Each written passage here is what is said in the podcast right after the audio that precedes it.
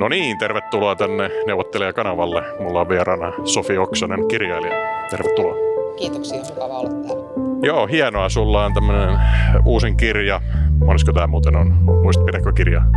Apua, en, hyvänä aika. En mä tiedä, siis kuusi romaania, tämä ei ole romaani, että tämä on, tämä on esseekirja. Siinä Tuo, toinen tietokirja, eikö näin voi sanoa? Joo, kyllä. Joo. Ja sitten sulla on niitä näytelmäkirjayhdistelmiä. Joo, näytelmiä, libretto, kaikenlaista. Mutta nyt on samaan virtaan äh, Putinin sotanaisia vastaan. Mä luulen, että tästä jaksosta tulee ytimäkkäästi Putinin sota naisia vastaan, mutta mistä tämä samaan virtaan tulee? Tähän pieni kaupallinen tiedotus. Miten väestönsuojien jätehuolto järjestyy, jos ulos ei todellakaan pääse? Entä mitä Suomessa pitäisi tapahtua, että väestönsuojia tarvittaisiin tositilanteessa? Mitä ihmettä podcastissa Harri Moisia tarttuu arjen kummallisuuksiin, joihin törmäämme päivittäin, mutta joita emme kuitenkaan tule sen enempää pohtineeksi. Podissa taivastellaan siis mitä ihmettä. Podcastin kolmannessa toista jaksossa Moisio ja sotatieteen tohtori Jarno Limnel kömpivät syvälle väestön suojiin. He tutustuvat turvallisuusuhkiin varautumiseen. Kuinka tavallinen tallaaja voi itse varautua? Miksi turvallisuus on ennen kaikkea tunne? Mikäli haluat valaa itseesi turvallisuuden tunnetta, ota mitä ihmettä podcast kuunteluun Spotifysta. Podissa ihmetellään myös, eikö sähkölentokoneilla liidelläkään kohti kestävää matkailua – ja miksi jalkapallokenttien tekonurmi on testattu laboratoriossa. Ja nyt takaisin Sofi Oksasen haastatteluun. Herakleitoksen kuuluisasta ö, lauseesta, että samaan virtaan ei voi astua kahdesti, mikä nyt viittaa kirjan sisältöön siinä mielessä, että Venäjä sotii samalla tavalla kuin aikaisemminkin. Käsittelen tässä laajemminkin Venäjän sodan työkalupakkia, jossa keinot ovat vanhat, mutta sitten taas toisaalta jotain on niissä uutta, että ne on paketoitu nyt osittain myöskin tämmöiselle 2000-luvun tasolle. Tässä tavallaan on tämä ainainen paluu, jos lainaan itse Nietzscheä, niin tätä, tai äh, tavallaan, että Venäjä on aina toiminut vähän niin kuin samalla tavalla ja me ollaan vasta nyt herätty siihen, kuinka brutaali tämä toimintatapa on. Ja mulla oli tuota, äh, tiedustelueversti Martti J. Kari täällä aikaisemmin ja hän kuoli ikävä kyllä, mutta tuota, hänellä oli tämmöinen heti tämän niin kuin Venäjän Ukrainan hyökkäyksen jälkeen julkaistu viraalivideo kuin Venäjän strateginen kulttuuri, jossa tavallaan ainakin mulle oikeastaan ensimmäisen kerran tuli tämmöinen ajatus, että Venäjä on aina ollut kusipää. Ja mä en tiedä, vähän epähienosti sanottu, mutta tota, onko Suomi jotenkin niin välttynyt tältä Venäjän imperialistisen perinteen analyysiltä? Äh, on, oikeastaan joo. Voisin sanoa noin. Um, ja siitä voi kiittää suomettumisen aikaa ja sitä, että me ei oikeastaan perattu sitä suomettumisen henkistä perintöä oikeastaan. Se Venäjän hyssyttelyn kulttuuri julkisessa keskustelussa vaikutti myöskin meidän ihan arkipäivän kielenkäyttöönkin.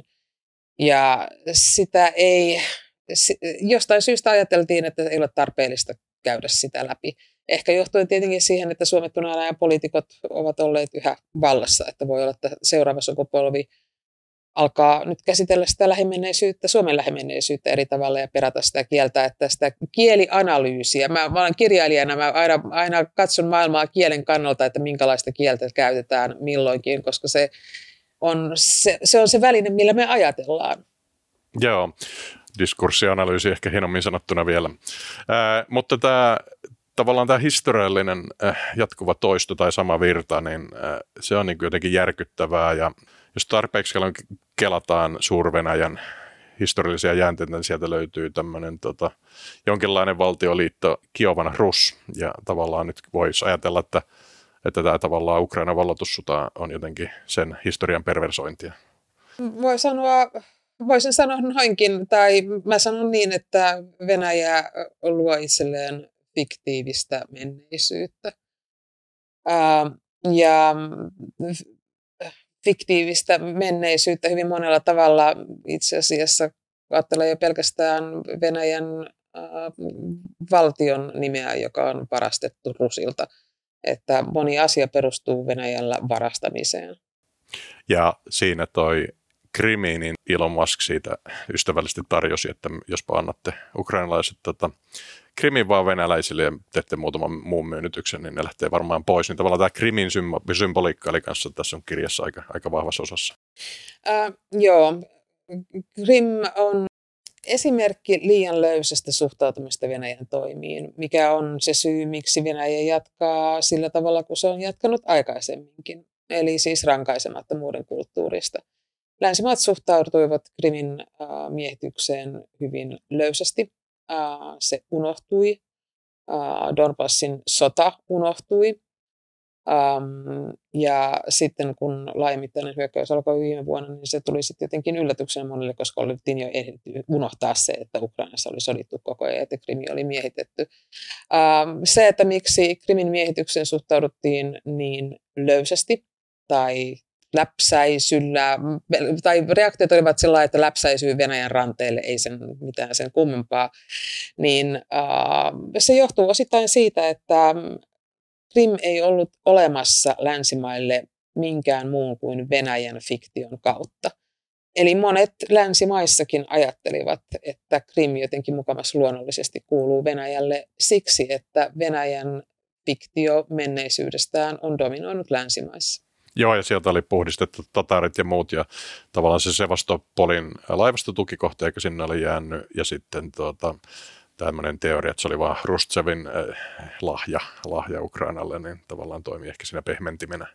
No en tiedä pehmentimenä, siis Nikita Rutschev matkusti itse Krimille ja näki, minkälaisessa köyhyydessä alue oli, ja se köyhyys johtui siitä, että tatarit oli kyyditetty pois. Eli sieltä oli myöskin poistunut maatalouden tietotaito, osaaminen. Ja sitten se Krim on olennainen siksi, että se on esimerkki Venäjän tavassa miehittää. Eli kun Venäjä miehittää, se poistaa alueen alkuperäisväestön ja sen yhteiskunnan rakenteissa toimineet ihmiset ja tuo sitten paikalle uudisasukkaansa. Ja silloin kun sitten Rutschev vieraili Krimillä ja näki, että ne venäläiset uudisasukkaat eivät pystyneet sitten, eivät osanneet tehdä siellä mitään, niin hän ymmärsi, että tämä nyt jotenkin täytyy laittaa järjestykseen ja sen vuoksi siis halusi, että Krim kuuluu uh, Ukrainaan, koska siellä on siis se yhteys ja vesiyhteys ja kaikki muu tulee Ukrainaan. Joo, sitten tämä kirjan miehelle niin kuin raju osa on tämä raiskauksen käyttö sotadoktriinissa. Se tietyllä tavalla lähti liikkeelle tämän suuren isänmaallisen sodan ja Stalinin Berliinin vallotuksen kautta, jossa ilmeisesti raiskattiin kaksi miljoonaa saksalaisnaista. Että, tota, että tavallaan siitä lähtien on tavallaan rakennettu, tai ehkä jopa sitä ennen, sotateollisuuden haara, joka erikoistuu raiskaamiseen sodankäynnin osana. Venäjän armeijan kulttuuri on jo itsessään sellainen, että se edesauttaa seksuaaliväkivaltaa jo pelkästään siksi, että Venäjän armeija käyttää itse armeijassa seksuaaliväkivaltaa, eli siis sotilaita raiskataan ää, ja simputetaan, siihen liittyy seksuaalisia elementtejä usein. Ähm, et siinä mielessä se on jo rakennettu itse armeijaan. Ja sitten kun yhteiskuntaa rakennetaan Ähm, sellaiseksi, että se tukee tällaisia tekoja, niin silloin ne ovat mahdollisia. Ja tätä myös on käytetty sitten tämän imperialistisen äh, laajentumisen aseena, eli, eli tässä oli sulla äh, virolaisen sukuhaarasi omakohtaisia kokemuksia, että siellä tavallaan miettii, että on tätä käyttänyt. Joo, kyllä. Siis isotätini vietiin kuulusteluihin ja kun hän palasi, niin hän oli kyllä elossa, mutta hän ei enää puhunut. Ja sitten min kun olen perehtynyt seksuaaliväkivallan uhrien traumareaktioihin, niin itse asiassa tämä, että ihminen lopettaa puhumisen, niin se ei ole mitenkään harvinainen traumareaktio. Että yksi syy, miksi, miksi näistä asioista pitää puhua enemmän, liittyy myös siihen, että ne traumat ovat hyvin pitkäkestoisia, ei pelkästään henkiset, vaan myöskin uh, ihan fyysiset terveysongelmat voivat seksuaaliväkivallan uhreilla jatkua koko loppuelämän. Ja tätä on Ukrainassa tehty Butsassa ainakin ja, ja sitten tota, muissa näissä Venäjän miehittämissä alueissa ja sillä on ilmeisesti ollut myös tuota, kotijoukkojen tuki, tuki, eli tavallaan tämä toiminta ei ole pelkästään armeijan moraalin korruptio. Joo, äh, no se on selvää, että jokainen sotilas haluaa palata kotiin äh, juhlittuna sankarina, ja sen vuoksi kotirintaman tuki on tärkeää, ja äh, kyllä niillä sotavoimilla on se kotirintamatuki. Se tietenkin on, on hämmentävää, että monissa siepatoissa puheluissa käy hyvin ilmi, että kyllä ne naiset siellä kotona tietävät, mitä heidän miehensä rintamalla tekevät. Se on, se on, se on hämmentävää, mutta, äh, mutta näin nyt on. Joo, ja yksi selitys siellä kirjassa oli, että on tämmöinen niin kuin baabuskat ja tavallaan niin kuin matriarkaalikulttuuria ei ole, mutta miehiä kun tavallaan kuolee paljon, ei pelkästään sodan kynsissä, vaan niin kuin ihan holtittomaan elämään ja ryyppäämiseen ja muuhun, niin naisia on enemmän, niin tavallaan tavallaan ne huonotkin miehet kelpaa ja niitä pitää paapoa. Joo, tämä on, tämä on asia ja näkökulma, joka on tullut esiin, johon on törmännyt useampaan kertaan, että Venäjällä, kun se miesten, mi, mi, miesten, miten nyt sanotaan kauniisti? Puuli. niin miesten puuli on heikohko. Hmm. Uh, niin uh, sitten kelpaa sellainen, joka ei ehkä jossain muualla maassa itse asiassa olisi mitään aviomiesmatskua todellakaan. Että joku, joku äijä siihen on niin saatava ja on mentävä naimisiin, uh, koska sukupuoliroolit ovat perinteisiä naisten oletetaan menevän naimisiin, niin joku äijä sieltä nyt niin kuin sinne sitten hankitaan. Uh, mutta sitten se parhaimmisto lähtee. Joo. Sitten taas nämä niin kun, naiset indoktoroidaan laajasti esimerkiksi tätä koulutuslaitoksessa, niin kuitenkin niin puhumaan sitä totalitarismin pelikirjaa, johon sitten kuuluu tämmöistä niin ihmeelliset asiat kuin stalinismin ylistäminen ja tavallaan länsimaiden luokittelun fasisteiksi ja, ja tavallaan niin kuin aika, aika niin kuin outoja asioita, että luulisit niin kuin maailman, onko se nyt sitten Stalinin maan jälkeen toisiksi pahin niin murha, ja ainakin modernilla ajalla, niin tota, että miten siitä voidaan leikkoa, leipoa kansallissankaria? Stalinin ymmärtäminen on kehittynyt Venäjällä Putinin hallinnon aikana merkittävästi. Ja Stalinin rehabilitoinnista olin huolissani jo aika, aika päiviä sitten ja monessa muussakin maassa äh, oltiin huolissaan, mutta se oli monissa länsimaissa, Suomessakin se ehkä oli sitten vaan sellainen äh, eriko venä- kuriositeettiuutinen, kuriositeettiuutinen venäläisistä outouksista, mutta ei, se ei johtanut syvempään analyysiin siitä, että mitä tämä nyt ihan oikeasti tarkoittaa, jos Stalinin kaltainen diktaattori nähdään hyvänä johtajana maassa – tai että jos sitä ihannoidaan ja jos sen kaikki teot ja hänen järjestelmänsä nähdäänkin yhtäkkiä positiivisessa valossa, niin mitä se nyt ihan oikeasti tarkoittaa Venäjän kehitykselle ja mitä se tarkoittaa meille muille, niin se mietintä jäi kyllä välistä. Joo, jos tämä ehkä liittyy tähän suuren isämaallisen so- sodan niin tuota myytin nostamiseen, jossa tietysti Stalin oli se suuri voittaja, joka, joka Stalingradin taisteluista nousi Berliinin muurille tuota, yksin pelastamaan koko maailman. Joo. Suuren isämaallisen sodan myytti, joka nyt on sementoitu perustuslakiin, hyvin poikkeuksellista verrattuna moneen muuhun maahan tai kaikkiin muihin maihin itse asiassa, niin ää, se on siitä jännä myytti, että sehän lähtee siitä, että suuri isämaallinen sota alkaa vuodesta 1941. Eli sitä ennen ei oikeastaan tapahtunut mitään olennaista, ei esimerkiksi Molotov-Ribbentropin sopimustakaan. Ja äh, kun poistetaan siitä, se myytti poistaa muut toisen maailmansodan olennaiset tapahtumat, niin se maailma alkaa näyttää hyvin kummalliselta siitä näkökulmasta.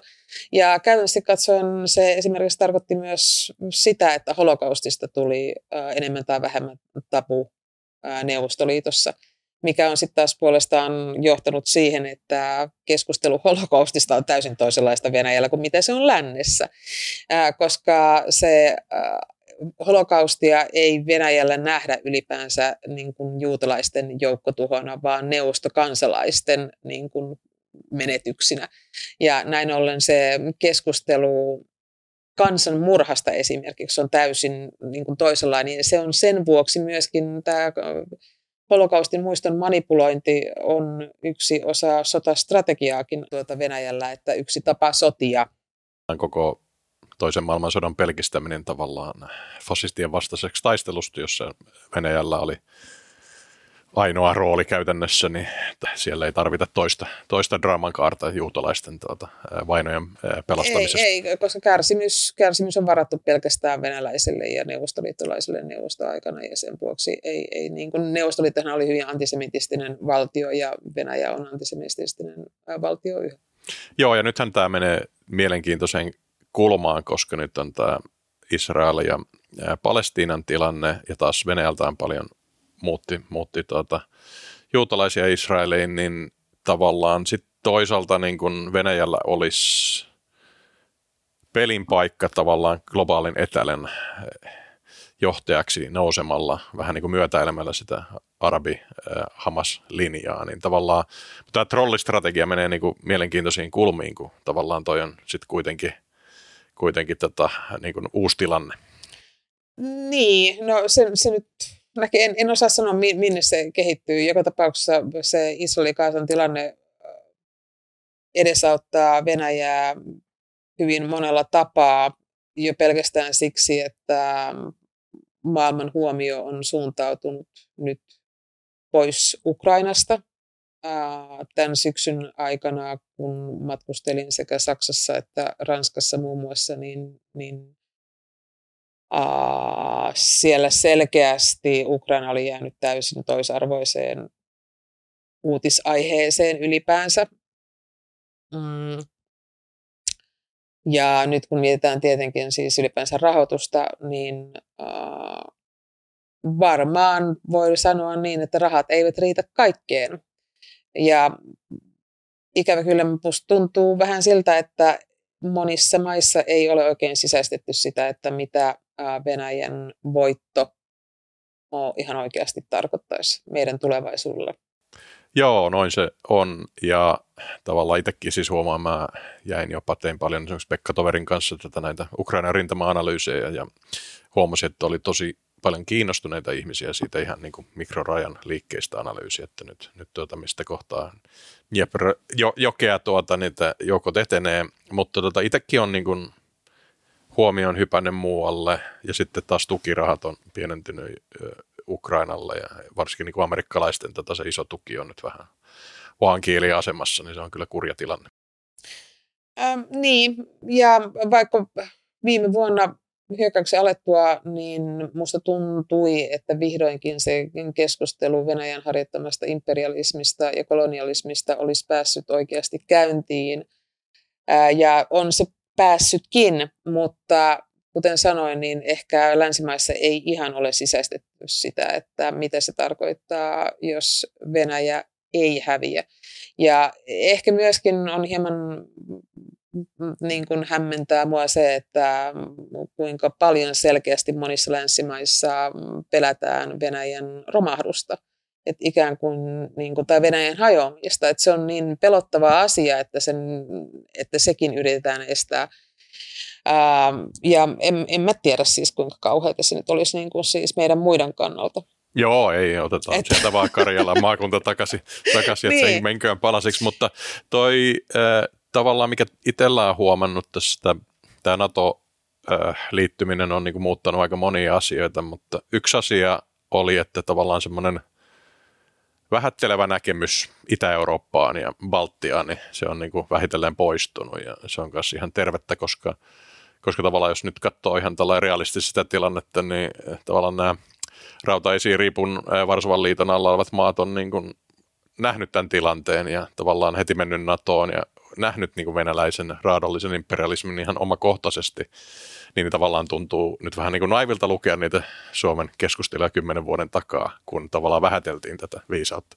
Ähm, joo, se Suomessa oli hyvin hankala hyvin pitkään puhua Venäjän, Venäjän negatiivisista toimintamalleista – Ähm, muistan itse oikein hyvin sen, kun jo Krimin valtauksen jälkeen äh, itse sanoin, että Venäjä ei voi olla äh, teemamaana Helsingin kirjamessuilla kun, kun kirjamessuilla on joku maa teemamaa, niin se tarkoittaa sitä, että se valtio rahoittaa siis sen. Eli kyseessä oli siis Venäjän federaation rahoittama toiminta Helsingin kirjamessuille ja silloin kirjamessu, äh, kirjamessu äh, johtaja äh, määritteli, määritteli, että kirjailija näkee vähän mörköjä, mörköjä siellä sängyn alla, että ei mitään, naureskeltiin mm. niin kuin sille, että, että, että, ja vaikka siis krimi oli miehitetty, että tällaista, tällaista asennetta kyllä oli hyvin runsaasti Suomessa.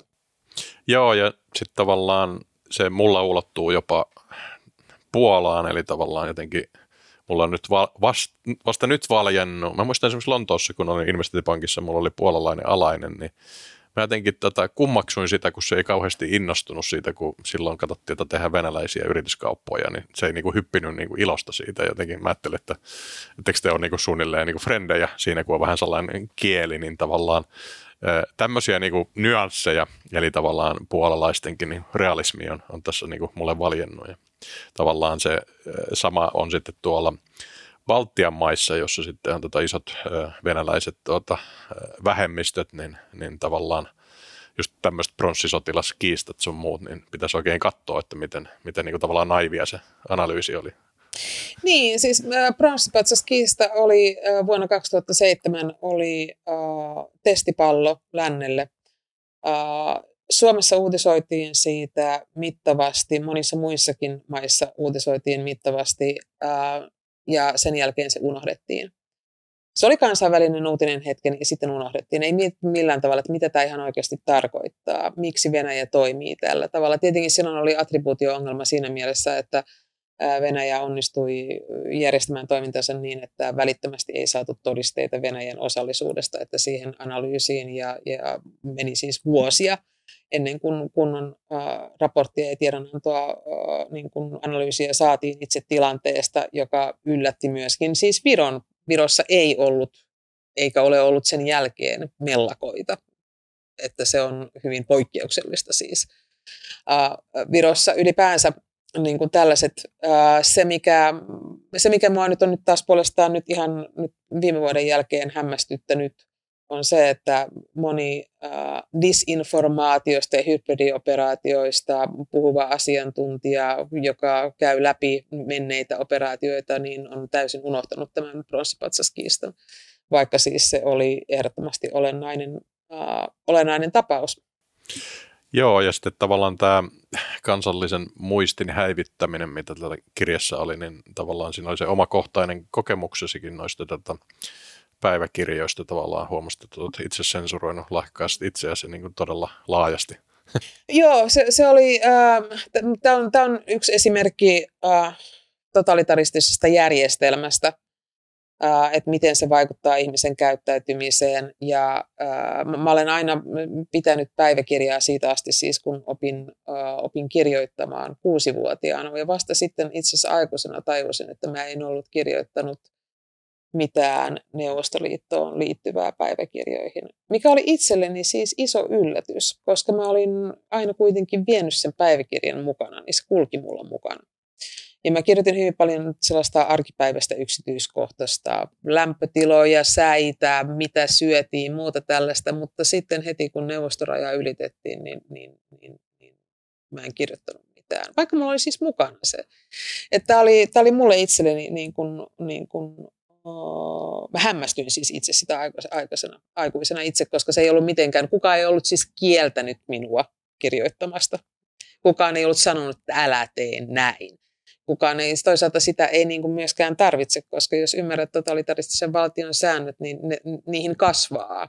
Mutta analysoiko sitten kuitenkin, että sä tiedollisesti ajattelet, että joku voi jäädä ongelmiin tässä jossakin? Siis se, joo, joo, siis se, on, se on ihan siis selvä, koska siis se kulttu, kulttuuri oli siis sellainen, että mistään, äh, mistään mahdolliset ihmiset vaarantavat asioista ei koskaan puhuttu äh, paikoissa, joissa voidaan kuunnella.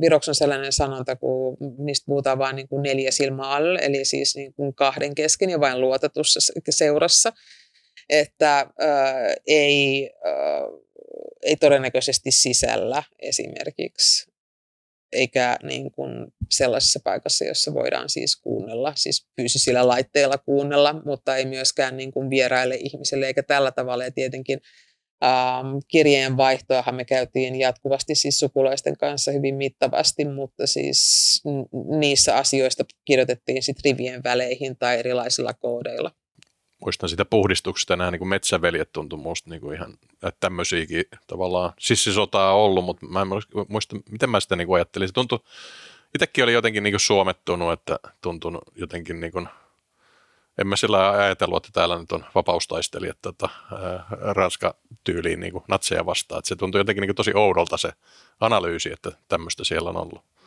Minä olen Metsäveljen tyttären tytär. Niin. Että se on ollut olennainen osa omaa sukuhistoriaa. Systemaattisuus, miten näitä niin kuin tavallaan tehdään kyydityksiä ja raiskauksia ja opetuslaitoksen niin kuin, totalisointia ja luodaan tämä pelon kulttuuri ja ja tavallaan välitön cancel mahdollisuus mistä tahansa valtiorikkeestä, niin nämä, nämä oli ilmeisesti tavallaan jotenkin Venäjä on niin opetellut tämän pelikirjan ja onko tämä niin yleinen kolonialisminen tapa toimia vai uniikkia Venäjällä? On, mutta Venäjän kolonialismissa on tiet, tiettyjä eroavaisuuksia verrattuna läntiseen kolonialismiin siinä mielessä, että Venäjän venäläistäminen eli siis uudisasukkaiden tuominen paikalle, se, se yleensä tarkoittaa sitä, että ne valloitettujen alueiden ihmiset halutaan assimiloida ja niistä halutaan tehdä venäläisiä. Että vastaavasti britti-imperiumi tai vaikka ranskalaiset, tietenkin he ovat niin kuin kielen tuoneet usein mukanaan, mutta he eivät ole kuvitelleet siitä, että että jonkun ei, eivät britit ajatelleet, että intialaista pitää tulla englantilaisia. Et siinä mielessä siinä on niin kun, se ajattelutapa on toisenlainen. Se, että miksi Venäjän imperialismia ei ole tunnettu, tai siitä ei, sitä ei ole käsitetty imperialismin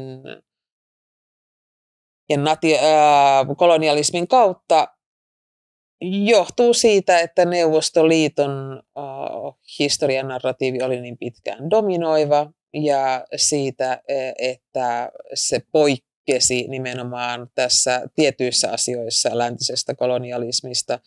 Venäjä ei ole pyrkinyt valloittamaan maita merten takaa esimerkiksi kun taas puolestaan läntinen kolonialismi on ollut sellaista, mihin mennään laivoilla. Venäjä, Venäjä, venäläinen kolonismi on jotain, minne ratsastetaan. Joo, ja sitten tämä tavallaan tämmöinen gulakkilaitos, tuota, huomasin, että olit Solzhenitsin vankileirien saaristosta äh, itse tuottanut jonkun, jonkun version ja ku, rupesin kuuntelemaan tota Appelbaumin tota, niin modernia versiota niistä gulageista, niin tavallaan tämäkin tämä gulakkilaitoksen analyysi puuttuu mun mielestä täysin niin kuin Suomesta, että kuinka järjestelmällistä se oli ja kuinka, kuinka niin kuin iso se oli. Äh, joo, ja jos ajatellaan Suomesta julkaistuja kirjoja, niin on hämmentävää sitä, että minkälainen määrä täällä jatkuvasti ilmestyy Hitlerin Saksasta kirjoja. Ja, ja siis kaikki ovat ihan täysin niin kuin päteviä.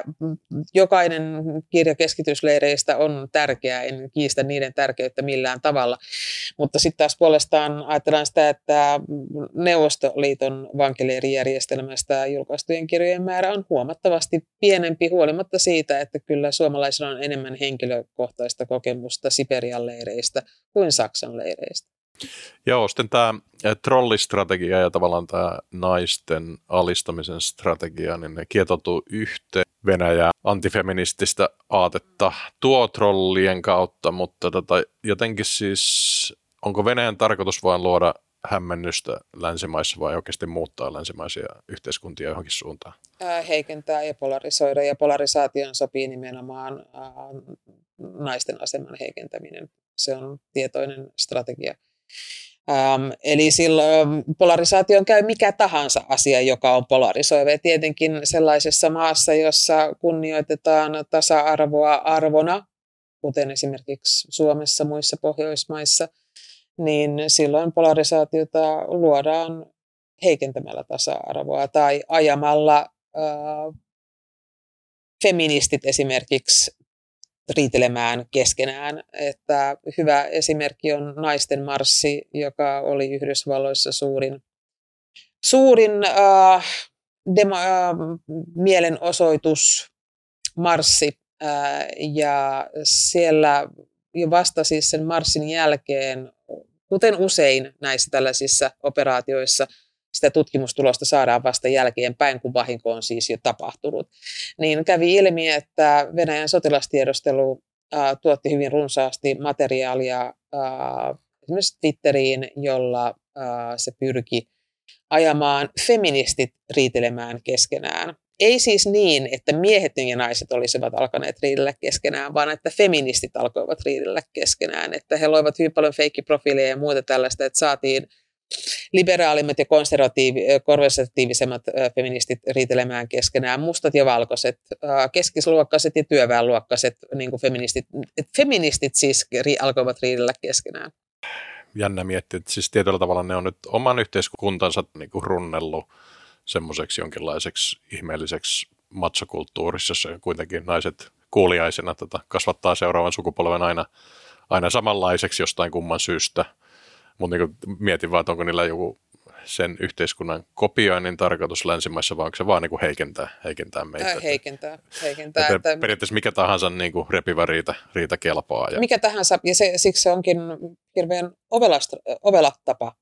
Se on olennaista, että länsi näyttää huonommalta. Että kun ajatellaan sitä, että mitä, minkälaista propagandaa Venäjä tuuttaa omille kansalaisilleen, niin kyllähän se kertoo länsimaista, mutta se kertoo länsimaista niin kuin kaoottisina maina mm. ja niin kuin negaation kautta ja just kaoottisina ja, ja heikkoina ja jakautuneina.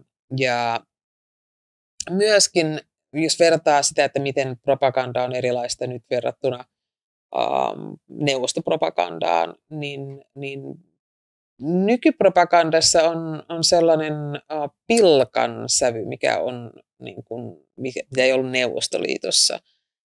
Pilkan sävy sillä tavalla, että niin kuin länsimaita pilkataan. Mm, gay, gay ja... Niin, että mikä tahansa niin kuin oikeastaan on sellainen asia, josta voi löytyä joku pilkan siis syy tai pilkan aihe, että tehdään naurunalaiseksi. Neuvostoaikana ähm, ei sellaista ei ollut, eikä myöskään, niin. Ja neuvostoaikapropagandassa oli myös se, että siinä pyrittiin, siinä oli niin kuin futuuri, siinä pyrittiin eteenpäin, oli siis se kirkas tulevaisuus, johon niin kuin pyrittiin. Ja nythän niin kuin Homo Venäjällä... sovietikus ja niin, Sputnikit. Ja... Ny- nyky-Venäjän propagandassa ei sellaista ei ole. Joo, ja niin jos voisi yrittää ymmärtää, että siis niin kuin haetaan, että me ollaan tämmöinen stabiili patriarkaatillinen tota, perinteisten arvojen maa. Ja nythän tavallaan uskontoki, ortodoksi uskontoki on sotkettu sinne, kun ää, Neuvostoliitossa oli ateismi, niin tavallaan nyt se on tuotu sinne niin kuin, äh, konservatiivisen kulmaan tämä, ja sitten tavallaan Eurooppa on jonkinlainen epämääräinen rappion kulma. Mutta sitten välillä, kun siellä käytetään sitä suuren isänmaallisen sodan äh, kuvastoa ja sanastoa, niin, niin tulee tämmöisiä ihan omituisia, että mitä ne puhuu jostain natseista ja Ukrainassa ja fasisteista ja tavallaan, että jotenkin ne puhuu sitä omaa kieltään gay-Eurooppaa, että se tuntuu niin kuin tosi kornilta se niin kuin venäläinen kielen kuvaus niin kuin Euroopasta vaikka. Niin, mutta ei, ei se venäläisestä kuulosta, se kuulostaa tutulta.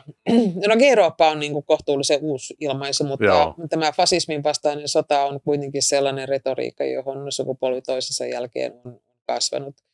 Ää, ja vasta Putinin kaudella on alettu puhua niistä natseista, että hän on tuonut siis nämä, tai hänen hallintonsa on tuonut natsismin ilmeisesti sen takia, että vihdoin Kremlissäkin tajuttiin, että länsi ei ymmärrä tuota fasismi-sanaa, mm. että se retoriikka ei ole tuttu. Stalinin aikaa ymmärrettiin, että kansallissosialismi ja sosialismi on liian lähellä sanoina toisinaan, ja sen vuoksi ää, sitten ää, kansallissosialismia alettiin kutsua fasismiksi, joka oli siis niin kuin helpompi, että kansalaiset eivät varmasti sitten sotke näitä kesken. Joo, mutta siis tavallaan kun siinä on sitten natsismissa on se antisemitistinen vahva kulma ja ne ei varmaan nyt sit sitä ajattele, että tässä nyt niin kuin natsit juutalaisille tekee yhtään mitään, vaan se tarkoittaa sitä niin kuin tyhmää länsimaalaista. Tota. Siis natsi, natsi tarkoittaa äh, sella, sellaista ihmistä, joka äh, ei ole samaa mieltä Venäjän kanssa. Se voi sanoa niinkin.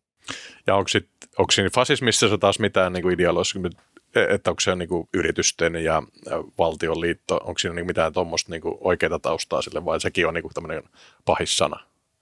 Ää, fasismi. Ää, siis fas, fasismi tarkoittaa absoluuttista pahaa ja ää, toiseutta. Siis se on kuka tahansa toinen. Et siinä ei ole niinku mitään yritystäkään niinku semmoista ideologiaa tuoda sinne, että se on vaan, se on niinku vaan paha sana. No se, se on, kyllähän jos... jos Yhteiskuntajärjestykselle me... tavallaan, kun mä itse ymmärrän mä fasismin tota, liike-elämän ja totalita, autoritäärisyyden niin pahana liittona. Ei, joo, ei, ei, ei, siis ei, ei, se, se ei liity siis tuohon, ei, ei, ei, ei, ei millään tavalla, ei. Oike, oikeasti sitä fasistisanaa käytetään kaikista sellaista ihmisistä, jotka niin kuin haluavat elää omassa itsenäisessä valtiossaan. Lukun ottamatta nyt, niin kuin, eivät ehkä ranskalaisia ei kutsuta fasisteja, on vähän liian kaukana, mutta niin kuin, kaikki baltit, suomalaiset eivät ole olleet vielä niin kuin oikeastaan niin kuin tässä, mutta niin kuin, kyllä varmaan ovat kohta. Mutta siis Suomea, Suomea ei miehitetty ja siksi sitä miehitystä ei tarvinnut oikeuttaa fasismilla. Että Baltian maathan niin kun miehitettiin ja se piti olla oikeuttaa tällä fasismilla. Joo, kuulostaa kyllä kummalliselta ideologialta. No, mutta sitten tämä tota, naisten vastainen taistelu, niin siis kun taas lännessä ajateltaan, että jos siellä nyt on tarpeeksi Pussy Riot-tyyppisiä tota, feministipändejä, niin jossain vaiheessa ne feministit siellä ymmärtää tota, pistää yhteiskunnan ojennukseen, niin onko tämä niin naivia ajattelua vai tavallaan pystyykö sille niin Venäjän niin ajatteluun he naisten kautta vaikuttaa? Tietenkin pystyy, mutta siis feministit ovat lähteneet maasta, niin ne, jotka ovat pystyneet lähtemään. Et siis feminist, feminismiä pyritään nyt niin kuin määrittelemään terrorismiksi. Mm. Aivan samalla tavalla kuin nyt niin kuin siis sateenkaarijärjestö, jota oikeastaan ei ole olemassakaan, niin, niin pyritään määrittelemään terroristiseksi järjestöksi. Ähm, pussirajat kiinnosti länttä hetken ja sitten ei enää kiinnostanut. Että ähm, jos länsimaat olisivat olleet kiinnostuneita seuraamaan tasa-arvon kehitystä Venäjällä, niin, niin hyökkäys Ukrainaan ei olisi tullut millään tavalla yllätyksenä. Joo onpas kyllä kummallinen kulttuuri. Onko sitten tätä vielä mietin, että mihin kulmaan tämä voi mennä, että jos nyt sitten Venäjän intresseissä on niin pistää kaikki huomio lähi koska se vähentää Ukrainan tukea ihan rahallisesti ja huomiollisesti, niin, niin olisiko sitten seuraava trollauksen aalto jotenkin, jotenkin niin kuin sitä konfliktia lietsoa, ja yksi tapa on tuoda tämä niin kuin ihadismi, antisemitismi, taistelu jotenkin? No, pieniä sotia kaikkialla on, on, on Venäjälle hyödyllinen, uh, hyödyllinen maailma. Et mitä enemmän konflikteja on muualla, niin sitä parempi se on Venäjälle, koska sitten kukaan ei ehdi kiinnittää huomiota siihen, että mitä se Venäjä puhastelee. Eikä kukaan ehdi niin kuin myöskään kiinnittää huomiota siis niiden ihmisoikeusrikoksiin. Et siinä mielessä, niin kuin, mutta siis eri alueillahan toimii eri asiat. Mm että mitä enemmän pikkupaloja on, niin sitä parempi. Se jihadistinen kulma sitten on tietyllä tavalla niin kuin antifeministinen myös, mutta se ei tunnu jotenkin niin kuin luonnolliselta liittolaiselta venäläisille, kun ne on taas sitten rasisteja isla, islamilaista maailmaa vastaan, tietenkin tuntuu, mutta se on varmaan sitten ehkä Venäjä välitä vaan siitä, kun ihan jossain... Niin, niin mutta siis Venäjällähän on paljon muslimeja. niin. Niin kuin, että islam on iso uskonto Venäjällä. Joo, mutta sitten taas sitten tämä tavalla. Siis tässä Tsetseeniasta tuodaan, niin. Niin, tuodaan niitä sotilaita sitten, niin. mutta ne on kuitenkin semmoisia vähän niin kuin toisen luokan pellejä niin kuin niiden oikeiden venäläisten silmissä. Että. Ja, no siis Tsetseenin viha on kyllä ihan olemassa oleva asia mm. Venäjällä, mutta nyt niin tuota se nukkehallitsija Kadirov niin. kuitenkin niin. nyt niin kuin myötäilee ja siis se on Kremlin kannalta olennainen olennainen taho Tsetseniassa, jotta siellä ei nyt sitten enemmän asiat lähde lapasesta. Sitten tavallaan tämä vihollisen vihollinen on ystäväsi, niin tavallaan Kiinaakin on kompleksinen suhde, että, että sitten toisaalta on ollut Mantsuriassa maasotia ja tavallaan Kiina ja Venäjän niin luonnollisia ystäviä ollut oikeastaan ikinä, ikinä mutta sitten ne on kuitenkin tota, suuren saatanan, eli tuota, Amerikan eh, vihollisia, että tietyllä tavalla, että toikin, toikin tavallaan tämä globaalin etelän ja idän mukaan ottaminen Venäjän, Venäjän tota, autoritaarisen tuota, vaikuttamisen piiriin niin on kyllä varmaan yksi trendi. Että. On, on. Siis totta kai Venäjällä on suuret intressit niin kuin monissa, monissa maissa ja tämä hmm, naisviha, misokyniä tarjoaa yhden, yhden vipuvarren ää, luoda yhteisöjä ja, ja luoda näitä liittolaisuuksia myöskin, koska ei nyt näitä kaikki, mikä, mikä näitä maita niin kuin, niin kuin yhdistää. Näitä yhdistää esimerkiksi heikko tasa-arvon tilanne. Niitä yhdistää vihamielisyys seksuaalisia vähemmistöjä kohtaan. Niitä yhdistää se, että naisille ei haluta antaa valtaa, ei poliittista eikä taloudellista. Joo, kyllä tässä tota, autoritaariset voimat, voimat kyllä vahvistuu ilkeästi. Ja, ja tota, no tämä on nyt, tota, nyt sitten ehkä puhdistuksen jälkeen sitten kai kansainvälisesti niin kuin kiinnostavin kirja, mitä sulla on, olisiko tämä niin kuin reilu arvio, että on aika monta käännöstä? Ei, ei, ei, ei, ei, ei, kyllä mun kaikki kirjat on kuitenkin käännetty yli 30 kielialueella. Aa, okei, okay. mutta tota, onko tämä tavallaan nyt kun tätä käännetään ja on julkaistu tuolta eri maissa, niin tota, onko tämä tavallaan tämä Ukrainan ää, käsittely just tämän ää, seksuaaliväkivallan ja sodan ää, tuota, työkaluna, niin resonoinut muissa maissa? Oletko saanut kommentteja? No kirja ilmestyi siis nyt vasta lokakuussa ja ensimmäinen käännös on vasta ilmestynyt, eli Ranskassa ilmestyi Joo. nyt marraskuussa. Et mä jätin itse käsikirjoituksen vasta elokuussa, niin ei ole vielä ehtinyt, niin tuota, että seuraavat käännökset ilmestyy nyt ensi vuoden alussa norjaksi, saksaksi ainakin nyt niin kuin heti vuoden alkuun. Uh, no siis Ranskassa kolonialismista puhuminen on aika lailla itsestään selvää, että siinä mielessä siis se on ihan hyvä keskustelu ympäristö ja myöskin tasa-arvosta puhuminen on niin kuin, ihmisillä on siis työkaluja käsitellä tällaisia aiheita. Mutta ihan yleisesti ottaen, jos katsoo sitä, niitä kirjoja, jotka, jotka on, joita on ilmestynyt vuoden mittaan Ukrainasta ja Venäjästä, ja joita nyt on vähän niin kuin vilkuilu, että mitä ilmestyy ensi vuonna, niin kyllä tämä sodan sukupuolittuneisuus, naisnäkökulma ja seksuaaliväkivalta loistavat poissaolollaan. Martti J. Karintas, jos palataan tähän Venäjän strategiseen kulttuuriteoriaan, niin hän näki tämän 90-luvun tuota, lyhyen demokratisoitumisajan ja, ja tavallaan Jeltsinin heikkoiden ajan varmaan Putinin näkökulmasta niin tätä hyvin ohikiitävänä välähdyksenä 2000 vuoden niin kuin jatkumossa, jossa sitten tavallaan muuten ollaan oltu todella aggressiivisia, niin jääkö Putinilta nyt sitten kuinka pysyvä perintö? Onko tässä niin kuin mitään toivoa?